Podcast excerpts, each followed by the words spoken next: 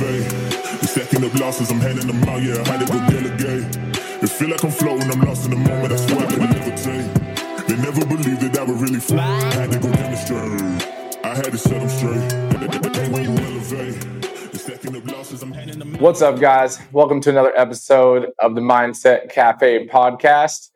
It's your boy Devin, as always, and here we're we're trying to bring you further on your journey, right? Whether it's personal development, whether it's entrepreneurship, whether it's in your relationships, and all that is through mindset. And we like to do that with you know other people's journeys and giving you value from their journeys, their perspectives. So today I got a good friend of mine. His name is Scott Rammage. He is in the RBO mastermind with me. He owns the uh, VA Media Group, right? And well, it's VAVP. We'll get into that in a second, right? as well as he he has a podcast, um, the Brotherhood of Fatherhood. So, thank you so much for coming on today, Scott. How are you doing? I'm doing great. I had some technical difficulties on my side, so I'm gra- glad we're getting started, and this is going to be fun. Thank you. Well, thank you for taking the time to hop on. I know you got you know a lot on your plate. I know we're uh, new clients of yours as well, so I'm excited to kind of dive into you know your whole start and everything. So, where did where did your entrepreneurial path you know kind of start? Oh my gosh, it started back in the early 2000s. So uh, I'm going to age myself here. But I was an educator. I was an educator by by um, training, master's degree in education.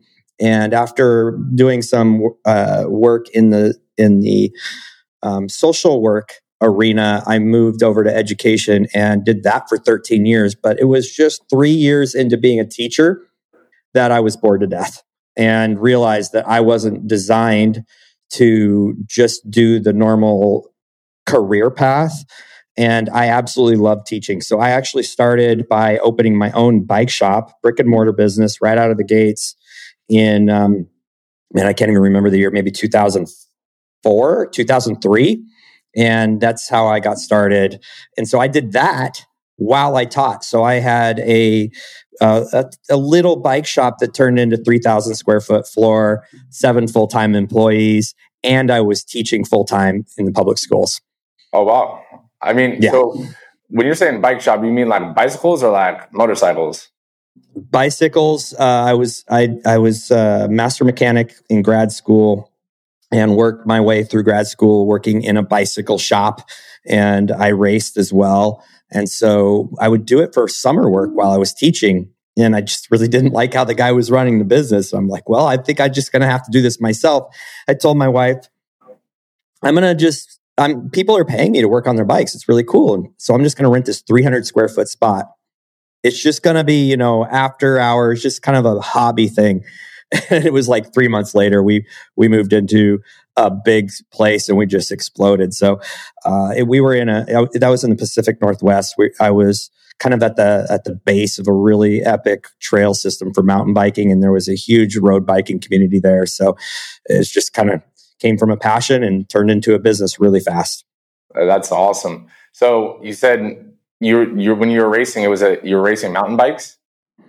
Yeah, mount, mountain bikes in New England. I went to school in Massachusetts, so I would uh, train all around like I was going to race every, all year round, but I'd only race in the in the winter season, the mountain bike season, and um, it was it was great. I even continued racing back uh, when I was well into my career.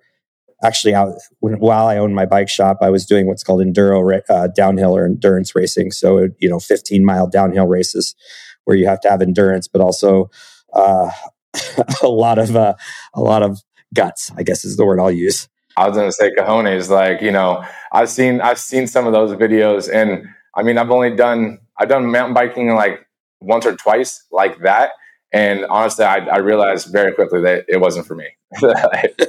you know, well, I'll, I'll, be very clear. I wasn't very good, but I sure enjoyed it. So, no, I mean that's awesome. Yeah. I mean, I, yeah, it's so you guys don't start at the top and race down necessarily, or is that just the enduro one, or do you guys go up and back down? Oh my gosh, if it were up and down, I would have loved it even more because I love climbing. Um, but no, that one was just 13 miles of downhill. Of course, when you have 13 miles of downhill, there's going to be up. And so it's it's it's like you you'll get this. It was like a HIIT training session. It was like, you know, full on adrenaline then you're just grinding as hard as you can. You can barely breathe and then full downhill again and that was that's I probably why they call it enduro. yeah. And those downhills probably weren't long enough, you know, like in terms of obviously the length might have been longer, but the time frame going downhill versus going uphill is, you know, completely right. different. Yeah. Yeah. And you're doing between, you know, 15 and 45 miles per hour in the mountain. It's a little nuts. I was crazy, man. No, that, that's why I said it wasn't, stories. That's why I said it wasn't for me. Like I realize all of a sudden you're you're going down. You can't just hit the brakes and stop. You slide. You know. Yeah. Yeah. But I think, or you fly I, over the handlebars into oh, a tree. yeah, that's that's when I realized that that I got a lot of skills and a lot of talents, and that is not one of them. Nor do I want to try to make it one of them. But yeah. I think it's cool because I mean, even in the enduro racing, like you re- referred back to it, like almost entrepreneurship or HIIT training, right? It's one of those things where the the downhill, even though the length is longer, the time is quicker, right? And then even the uphills, you might hit a little mini hill that's going uphill and the length isn't that long, but the time it might take to get up that short little hill might be two times the amount it took you to get down the first hill. So I think that, you know, it's one of those comparisons that you can kind of relate it to life that, you know, sometimes the good good times and everything go pretty fast and when the tough times hit or an obstacle hits, it may not be that long, but days seem like weeks or weeks seem like months, right? Oh man, let me take that even a step further, if you don't mind. So, in entrepreneurial, in when you're an entrepreneur, a business owner, you know you're going to go through ups and downs, and it, when you're struggling, the ups, you're really struggling, but that's what builds you. So when you're climbing on a mountain bike, that's what that's what's creating you're building a stronger heart. It's what's creating an endurance uh, uh, or a, you know a, a, different level of fitness and you could get more into detail than this and me but so it's just like in business so many people quit because they fail. They, they see a failure and like oh, it didn't work but instead of building their endurance and working through that failure they stop. Well, what happens if you just keep going? You're going to get stronger and you're going to you're going to catch a downhill. You're going to catch a lot of speed. You're going to get some great wins. You're going to make money and then you just have to be prepared. We have to train just for eh, business ownership exactly how we train for endurance um, and and you know sporting events we've got to train for the ups the downs the the the coasting, if you will, and the and the steep ascents and the get off your bike and carry it because it's not you can't even ride through that. It's the same with entrepreneurship. You you you you stop and you look at what's going on and you reach out to somebody and they help you carry your way through that. Right. It, so it, it it's a great analogy. I've never done that before, but I I thank you for that. That was awesome. yeah, definitely. I mean, it's cool. I mean, you don't always get those things are those events in people's lives that you can compare necessarily or create an analogy. But you know, when we create graphs and stuff like that, and I know I posted them, you posted them, you know, over our course of you know entrepreneurial careers. Um, but like the bar graphs going up and down, like it's it's a mountain, right? So yeah, it is. But whether you're looking at you know your your profits and your losses, or you're looking at your journey and your growth and your fitness, or whatever, like no path is going to be a straight shot right? And if it is a straight shot, then I guarantee you're not looking at every aspect or looking at everything. There's some some fluctuations that could be improved, right? Or the oh, obstacles yeah. aren't being reported. So it's one of those things to note that it ups and downs are natural in life, right? Wherever there's an easy time, there's going to be a tough time. There's no just coasting in life, right? So yeah. let's let's fast forward. So you had your bike shops. You, do you still own the bike shops? So what happened was I was sacrificing too much time in my business and and education. I was I was getting up at 4 a.m., going to the bike shop, doing a workout because the gym was right next to it. Uh, go home, shower, ride my bike to school, work at school all day, come straight home to the bike shop and work there till eight or nine. And I had a newborn. And so then I had my second kid. And what happened at some point, I looked at myself, my life, and I'm like, this is not what I wanted. My wife and I were like business partners, like life, you know, home partners. We weren't living the life that we really wanted as best friends, and uh, we really enjoyed each other. And I didn't even know my kids, and I was just a horrible father, and I was a horrible husband. I mean, my wife says it wasn't that bad, but I say it was that bad. So I looked at her one day, and I'm like, I really screwed up. And so we sought counsel, and I, this is an important message. Be careful who you ask questions from. And the the couple said, "Hey, you know what? Close your business and just go back to teaching because you know exactly what you're going to get paid. You know exactly what to expect. You know your hours." The worst advice ever because I'm an entrepreneur. I'm a, I'm I'm ch- I'm out there chasing bigger ideas. So I did this. I, I found a buyer for my bike shop. It was profitable. It was a great business. You know, the employees were bought in. Every systems were in place. Everything was dialed in. Um, I wasn't the best operator, but you know, it is what it is. And um, this guy was literally on his way to my business. We are going to meet right next door at a restaurant to sign the contracts and, and bring the check. Literally on the way. And he called me from the car. He says, I did this last minute call to this community college to ask them about the business, and they told me not to buy it. I'm like, you got to be kidding. You're asking a community college professor who doesn't run a business to, you know, and so literally he said, I'm not coming. And I had already made a commitment to my wife. I'm getting out of this thing. I'm to, I'm to devote and turn my life back into being a great husband and great father. And I made the decision at that moment, like, I guess I'm just to shut the doors. So I had like one day of liquidation.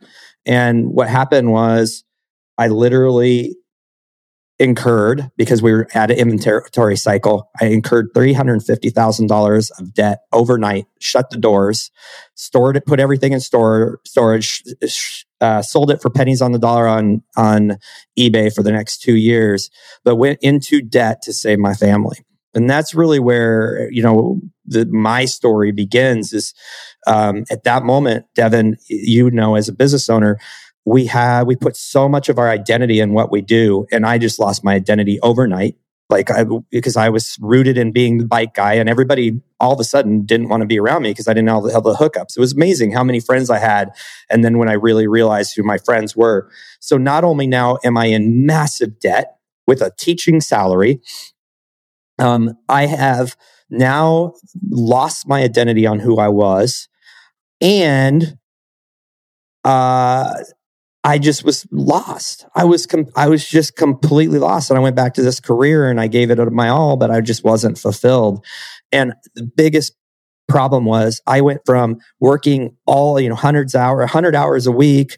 It, I mean, it was crazy. On the weekends, I'd be out mountain biking. I was like, like I just was an idiot. So um, I didn't know how to be a father or husband anymore. I literally had no relationship. I was like, I beat that around them. Like, I, I don't, I don't know what to do. Like, I was completely lost. It was hell. It was absolute hell. Wow. So it, it was a, a, real transitional time. Two years of very deep depression in that in that point in my life, trying to figure out who I was, what I wanted to do, how I was going to overcome this, how I was going to really. I, I I didn't know that I had an identity crisis, but I didn't know who I was. So it was a it was a real it was a real deal, man. So before we come back to the identity aspect because I think that's actually a huge, a huge topic and a huge key piece. I want to rewind real quick to something you said that I think it's a a really big piece of knowledge that we kind of went over a little a little fast. When you said be careful who you seek counsel from, right? Yeah. Explain that in a little more detail. Like, what do you mean by that? Because I, I I know what you mean, and I think yeah. that is the big one of the biggest nuggets that you know people need to realize. So what what happened in in that sense, or what are your what's your advice in that sense? So I went to a business owner for counsel, and his wife was a teacher. So I thought this is perfect, right? We got the teacher, we got the business owner, and I saw him as ridiculously um, successful. And we sat down with them, and they asked a few questions, and they said, you know, they said you know, actually you should go back into teaching because that's a that's a safe career. That's what you paid money in college for. It's what you what you do. And but then what I realized is they didn't ask enough questions and I didn't ask enough questions. What I didn't know at the moment was that he was in the process of selling his business to his partner to become a teacher. So he was literally advising me on his path not on the information I was giving him on my path. And so I think that when we go seek wise counsel, we have to ask a lot of questions. Is this person where I want that to be? If I'm going to ask somebody for help, I don't need to ask somebody who is running from where I want to be. I don't need to ask somebody who has not quite gotten there yet. I need to ask someone who is where I see myself in 10 years wanting to be and plant my flag on that and sit down and ask the questions first to really assess if that's the person I want to take advice from. I didn't seek any other counsel outside of family who all just wanted me to have more time with my family. And the way they saw that was teaching again. And like, look, I, another really important lesson is like, I had a, my my coach that I pay right now. He's like, I want you to come back to the meeting with what you would change over time. And I spent a week just toiling over this. Mm. And I finally told my wife the day before, I'm like, I'm gonna, I'm, he's gonna be so mad at me. I would not change anything. I would not change going into debt $350,000. I would not change that two years of depression. I would not change closing the, the, the bike shop down because every single decision that was made and every failure, I'm great at learning from failures. Every failure that I encountered has formed and chiseled and made me into the person I am today, who is now on a path for things way bigger than any of those other things could have taken me. Way bigger. My business will be and is already way bigger than I ever would have dreamed back then. So I went to him and I said, Hey, and this is wise counsel, by the way. I went to him, I, I very fully vetted him. And I said, Hey, man, I've been thinking a lot about your question and I'm, I'm just going to tell you what's in my heart. I wouldn't change a thing. And you know what he said? He just was real quiet for a second. He goes, not many people pass the, pass the test, but you just passed the test. I passed the test and I felt amazing. And what I learned is that there's this really great book. And I wish I had the title in my head right now. It might be Dream Killers. And it was, it's really short. And it's the story of who you let speak into your life.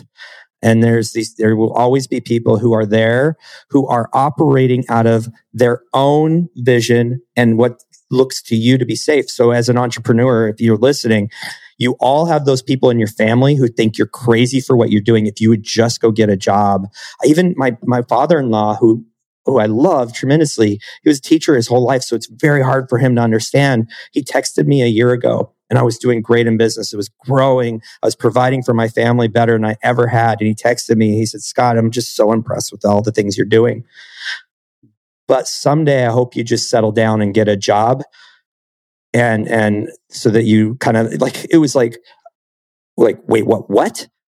I'm like, I'm like, out earning what I would as an educator, you know, three, four, five times. And you're telling me you hope that I settle back down and get a job. And so that is like because people are coming from their own frame and their own fears, we have to be very careful who we listen to. A hundred percent. And I feel like the the first person that you you know were seeking counsel from and realizing that he was making the same decision he was trying to advise you on, it was almost like he was selling himself on making that decision, right? So and sometimes we'll we'll give that advice or we'll get that advice. I mean, from others that are doing it or that have done what they're telling you, not because it's the best decision for you, but because they've d- done that decision and they're trying to basically convince themselves it's still the right decision. Um, so I think that's a huge piece of, you know, when you get advice, make sure you also get advice from a few people, right? You know, and, yeah. and really get advice from people that actually care. You know, they don't necessarily have to be an advisor or a in the same industry. It could just be someone that you know genuinely wants to see you succeed, right? So that's that's one of the things that I think it was a huge key piece. And then you know going back to the identity um, issue that we talked about, I know I had my cousin who was a professional MLB player on the podcast, you know, a while back as well, and we kind of touched on this a little bit, but it was different because when you're an athlete, you have this, you know, I am a pro baseball player. I am a player for X team, you know, and so forth. And all of a sudden you retire and now, now what are you? Right. And same thing as a business owner, you know, and whether it's like for myself in the gym and then now with the franchise for you with the bike shop and now with the VP com- you know, company, it's yep. that that is who you are. And so I can completely understand that identity crisis all of a sudden when you have no bike shop. What are some things that you had to do to shift your perspective of your own identity and your own self? Well, let's just say it was more than a two year journey. right. I did this over and over again. I started um, doing a lot of other things. I had many businesses, all were successful. I just moved and um, I was always looking for the, the better, a better fit or a better, better trajectory for me and my family. And I kept falling into that, into that trap of, you know, I am these things. I am a, like, let, let me, let me put this challenge out to you. You're not, you're not married, I don't believe, right? No, I'm married and I have a daughter. Oh my gosh, I am so sorry. So you're you're married, you have a kid. This is perfect. So you're married and you have a kid. Um, do you consider yourself a father and a husband? Yes. I would hope so. But here's the, part, the, the powerful thing that you have to think about, and it's it will really kind of scare most people, is if your wife and daughter, or let's use my family because it's nicer to you. Let's say my wife and boys were driving and they all died in a car accident tomorrow. I am no longer a husband and a father that can be taken away from you at any moment. If my identity is rooted in that, I have lost everything. Just like a business can be taken away from you. That's really deep, but it'll really make you assess that these are incredibly important things for me. My family, like that would just rip me to pieces, right? But I have to be so thoughtful about really what my identity is, understanding that any of the things, if I root them in a thing, that thing can be stripped away from me. And so, boy, that'll put you down a whole nother path because I love being a father. I mean, I have a podcast called The Brotherhood of Fatherhood. It is one of the greatest joys in my life. And now I have teenagers. I have a son that's out on his own. It is one of the greatest joys of my life. My great, the greatest joy in my life is my wife. We were best friends before we got married. We've been married 27 years. Uh, we could hang out with each other all day, every day, and not get tired of each other. We could run businesses together. We could run businesses parallel. We can, we can just have a blast together. And if I lost her, can I, I can't even fathom it. But then you got to understand that that can happen. And so I'm a believer in preparation. So for me, I'm going to prepare for whatever is coming down the road because that's how life works and understand that I am greater than the things that belong to me or attached to me. I am, I am, my identity is someone who's empathetic someone who wants to help other people, someone who has knowledge and wisdom from history of experiences and failures, someone who understands that my failures have defined who I am and are making me who I am because I am taking those failures and I am, I am failing forward, as John Maxwell says.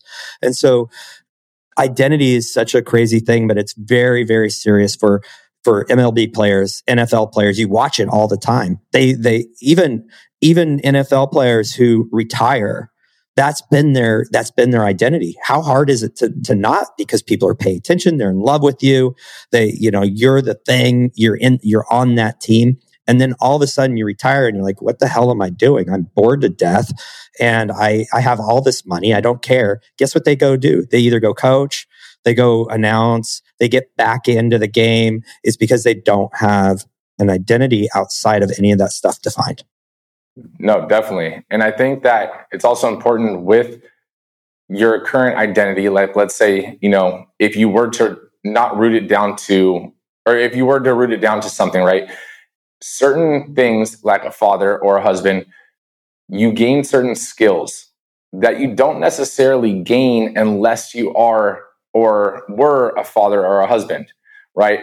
100%. But to take your your analogy or your your thing and shift it a little bit different way, I would almost argue the fact that, you know, let's say, God forbid, anything did happen, you know, and my wife and my daughter in the car, right?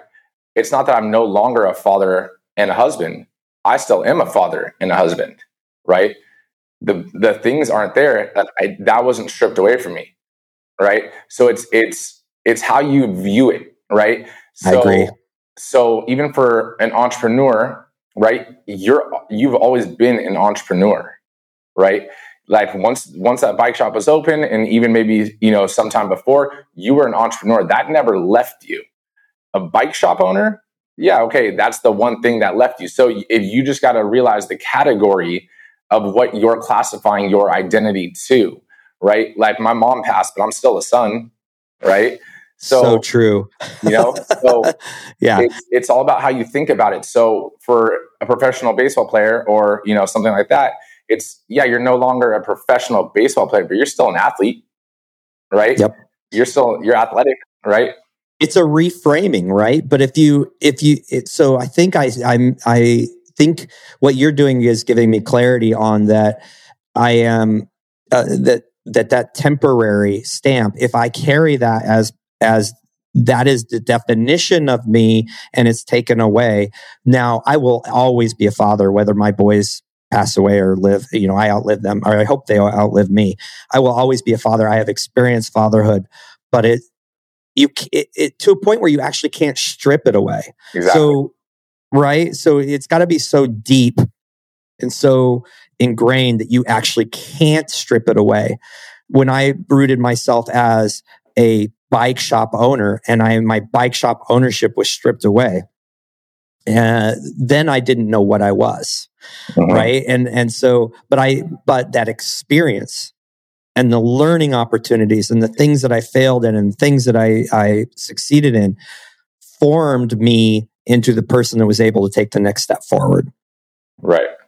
And that's the one thing, like, you know, and, and you exactly nailed that right on the head. It's, it's reframing your perspective of the identity, right? So the one yeah. thing with with being an entrepreneur or you are a bike shop owner, right? It develops skills that the skills that you're tying to your identity and saying this is your identity of being empathetic or being, you know, creative, being ambitious. Yeah, those are all skills, but those skills can apply to anyone. So you're widening your identity, right? Versus if I were to say, who are you? You're like, well, I'm motivated. And said, okay, awesome. High five. You know, it's like, but but if you know, if your identity is I'm a father and then I'm a, you know, a husband, I am an entrepreneur, and this is these are the things that I do because I am a father, because I am uh, you know, entrepreneur, like naturally this is who I am. They are a piece to the puzzle. Mm-hmm. So if something is pulled away from me, then I still have many pieces to me instead of being singular focused on that identity. I think it's kind of where I would like, I would argue that pretty much every entrepreneur go, goes through this identity thing. Even uh, similar or someone that we know is Brett, um, Brent Knott. Like he, he walked away from his business, let it run on its own, moved to Mexico, and he went through an identity crisis uh-huh. because there wasn't that preparation. And of course, he learned a ton from that, and it's been incredibly powerful.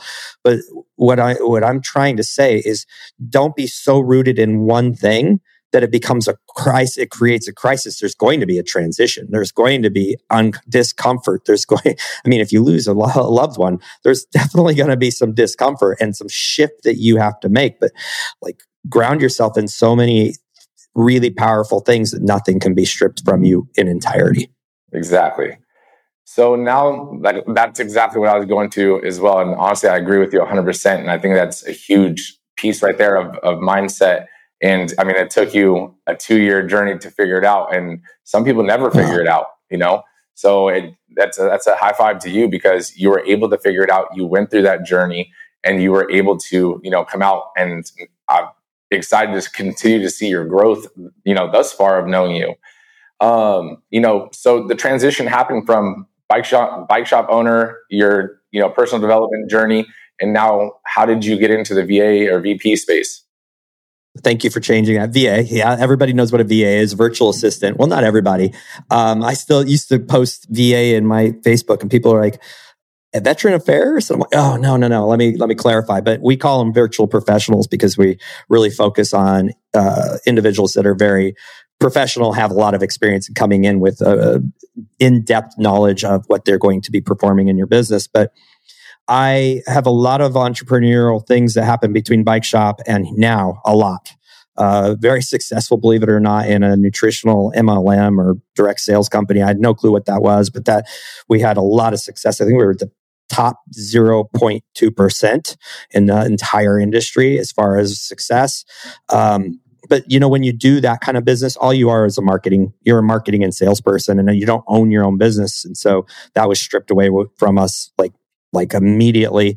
I've been, I did a bunch of other things. I owned a gym. You know, we have that in common. Um, I sold that. I was actually able to sell that when I relocated to Texas. But what happened was I was, I was, uh, a consultant for a fitness brand that had launched. I took them from six six clients to 182 gym clients. So we were selling B2B directly to businesses and I created their, their customer onboarding, their customer success, their customer journey. I was their customer success person. I did basically, I was the operator of their business and I was very, very, very efficient and I always, I one of my identities, self I self proclaim identities is I always get the get stuff done guy. You give it to me, I'm going to get it done. I, and I would do everything. I just boom, just work, work, work, work. So I worked myself into a crazy job. I, my pay never changed. I was consulting, but I was taking on more and more and more because I I got more and more efficient and just kept building systems out. And so I was starting the podcast, The Brotherhood of Fatherhood, and the my mentor at the time said, Scott, you you you just keep adding more work to your plate. I'm like, I I know. He's like, what you need is a virtual assistant. And I'm like, okay, that sounds cool. I've talked to people about that. And he said, but you'll never be successful about with it. Excuse me, what? He's like, you're not going to have success with it. It's really hard. Uh, so, you know, me being kind of a, a anti-authoritarian type of person. I go and I, I go down this big wormhole. I, I go and I take master classes. I buy courses. I get coaches. I learned everything there were was about VAs. I hired one, offloaded all my podcast stuff to her. And, um, in the meantime, I was running a mastermind for gym owners all over the world. And I kept telling them how great this was. Like I have her, she's doing my podcast.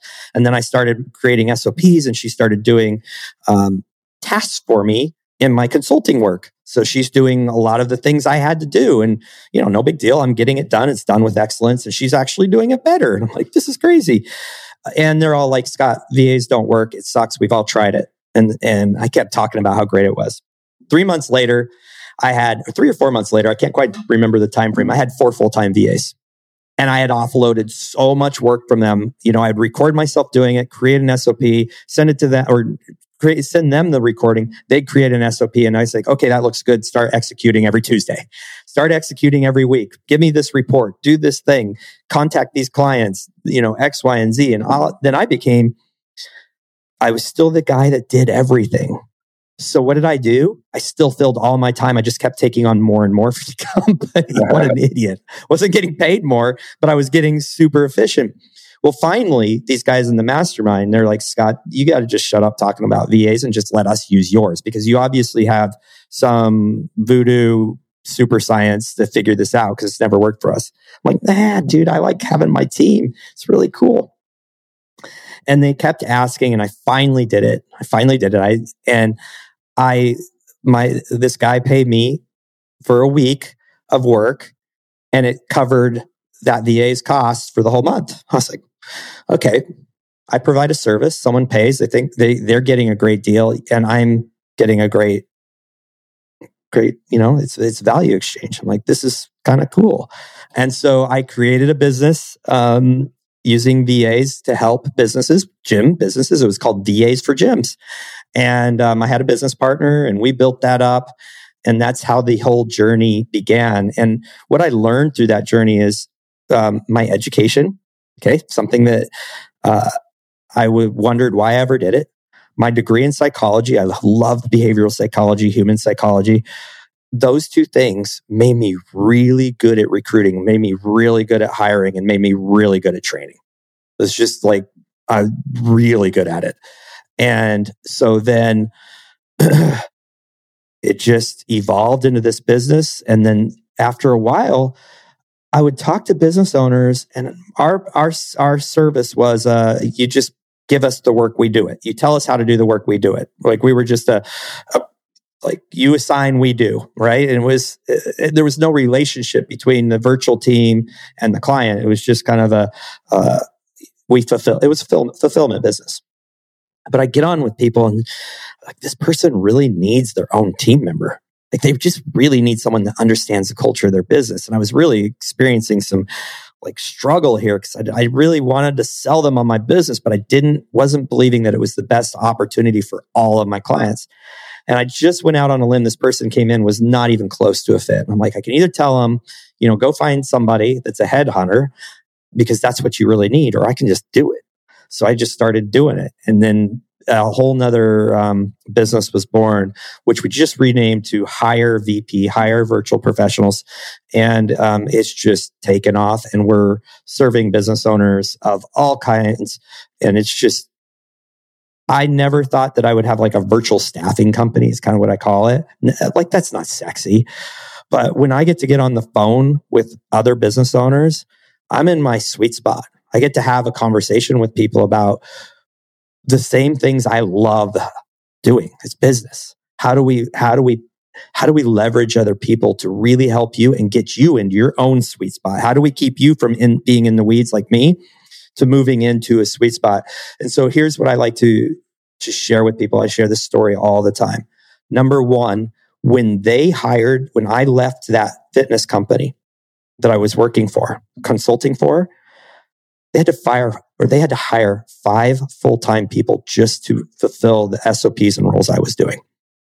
That because uh, I I was doing more and more because I kept adding virtual professionals. So you start to like look at that.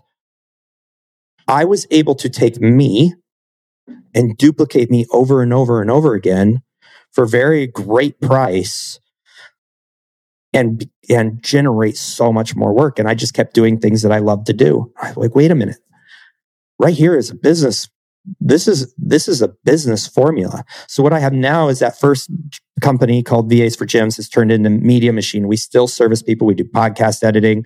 We do all these you know things for clients. All I do is sales calls for that company when a sales comes in.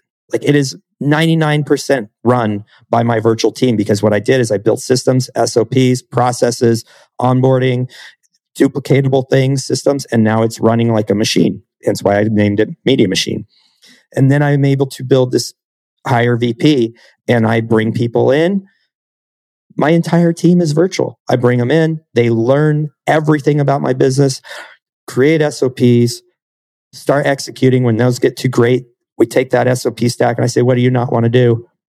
And um, they're like, hey, we don't like doing this. Okay, hire for that position. Hire offload those those SOPs, rinse, repeat, rinse, repeat, rinse, repeat. My team can grow. We just hired someone last weekend who will start executing tomorrow. That's the speed of on onboarding because it's so systemized and anybody can do this. Anybody can do it. It's a really great formula. And so I'm super passionate about it. So that was a long answer to your question, but I get a little fired up about it. oh no, I mean honestly, like I've your your fire and your motivation for this is why you know Strive Eleven, both the gym and the franchise, you know, we have partnered with you know your company as well. And I told you, you know, I have something I'll be sending your way as well. That not only your passion and your your knowledge and your motivation to learn more about it, but your willingness to actually care about both the client and the the VP that you're bringing on I think it plays definitely a role in in some of the psychology and, and degrees that you have in being that natural born teacher and that natural born leader and you know really caring about people. It it honestly it has that ripple effect in showing what you do when you're on the phone or when you're talking to a new client. I mean the first time we met i already knew this was something that we're going to do you know just from the way you spoke about it explained it and everything like that. So from your journey from your you know, teaching to bike shop to, you know, gym to, you know, this, obviously, like we had, uh, you know, had the analogy in the beginning, it's been a mountain, right? And there's been ups, there's been downs, right? What is that one piece of advice that you would give that young entrepreneur or that person that's, you know, facing that down phase in their life that, you know, would help them on their journey? Yeah, I think for for starters, uh, make sure you know who you're giving weight to, who you're listening to. And so when the family comes to you and says you're crazy or you're not going to make it, just get a job or whatever it is, you, you've got to quiet those. You got to love those people, but you got to quiet it and then just go out and very intentionally and find the person that you want to become, whether it's the, the business level that they're at or the way that they operate their teams or the way they carry themselves, whatever it is and find out a way to make them your mentor. Now, this is crazy. I learned this myself is um, you don't always have to pay a mentor and they don't always have to talk to you. You need to latch onto someone. That means you can listen to their podcast and, and read every blog they put out and study their website, emulate them, start to understand people, good people will give everything for free. So I'm not, you know, I pay people, but they're, they're everything out there is free. You just be very careful of who you're listening to and who you, you listen to your family, love your family, but understand they're coming from a different place unless they've been entrepreneurs. And then the other one is the mountain analogy again. This is a really good analogy. When you're top of the mountain, there's, there's not a lot of vegetation. There's not a lot of life because it's cold, it's windy, and we all want to get there because the view is spectacular, but you're going to eventually have to come down always. I you know i don't care if i do 6 million in revenue next year i'm still going to have to come down from that mountain. Things are never going to be easy. They're always going to be tough.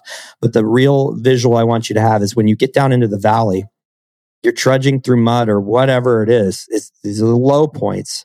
That's where all the vegetation is thick.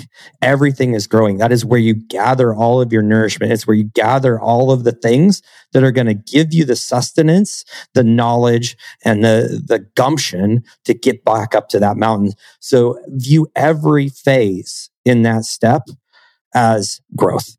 And you will not fail because every little failure will catapult you beyond that point the next time. And you'll just keep, you'll two steps back, three steps up.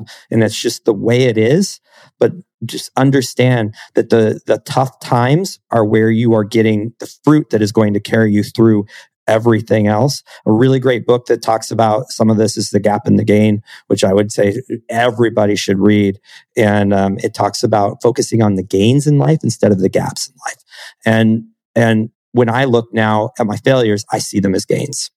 And I think that's been a huge shift in everything I've done. And it's been the last five years, it's really when I've kind of started to shift into the right position where I always looked at these things as like, man, I wasted that part of my life and I wasted that part of my life. And that was a lot of wasted time, me thinking I wasted instead of saying, oh, that was just the next catapult to the next thing. No, I mean, that was right there. If, if you just listen to that part of the, the episode, that was just nuggets on nuggets on nuggets. That was awesome no, honestly, I, I definitely want to bring you back on, you know, for another episode so we can dive into your your psychology and your your teaching and stuff like that. Because honestly, I mean, the analogies and stuff you give, it's it's a lot of things that I do with my team and stuff. And honestly, I I think it's huge, and your comprehension of that and being able to compare it to real life is huge. But you know, I know that anyone that's listening right now definitely got some some nuggets. And if you're an entrepreneur, please, you know, reach out to to Scott um, Scott, what where could they you know reach you if if they wanted to hire a VP? Yeah, just look me up on Facebook or Instagram. It's Scott Rammage, S C O T T R A M M A G E. We are in the process of changing our website. So that gets a little, I can't give you a website because it's going to take you to the wrong place. Um, but the company is Media Machine and, and transitioning to hire VP. But Instagram and Facebook are the best. Okay, no, I'll put your Instagram definitely in the show notes. Uh, but no, honestly, sincerely, I appreciate you taking the time out to hop on today and you know share your story. And I am looking forward to connecting again and diving more into uh, one identity, but two also your your understanding and knowledge of psychology itself. So I just right. want to thank you again for taking the, taking the, time. Thank you very much, Devin. It was an absolute honor. We'll uh, we'll definitely talk soon.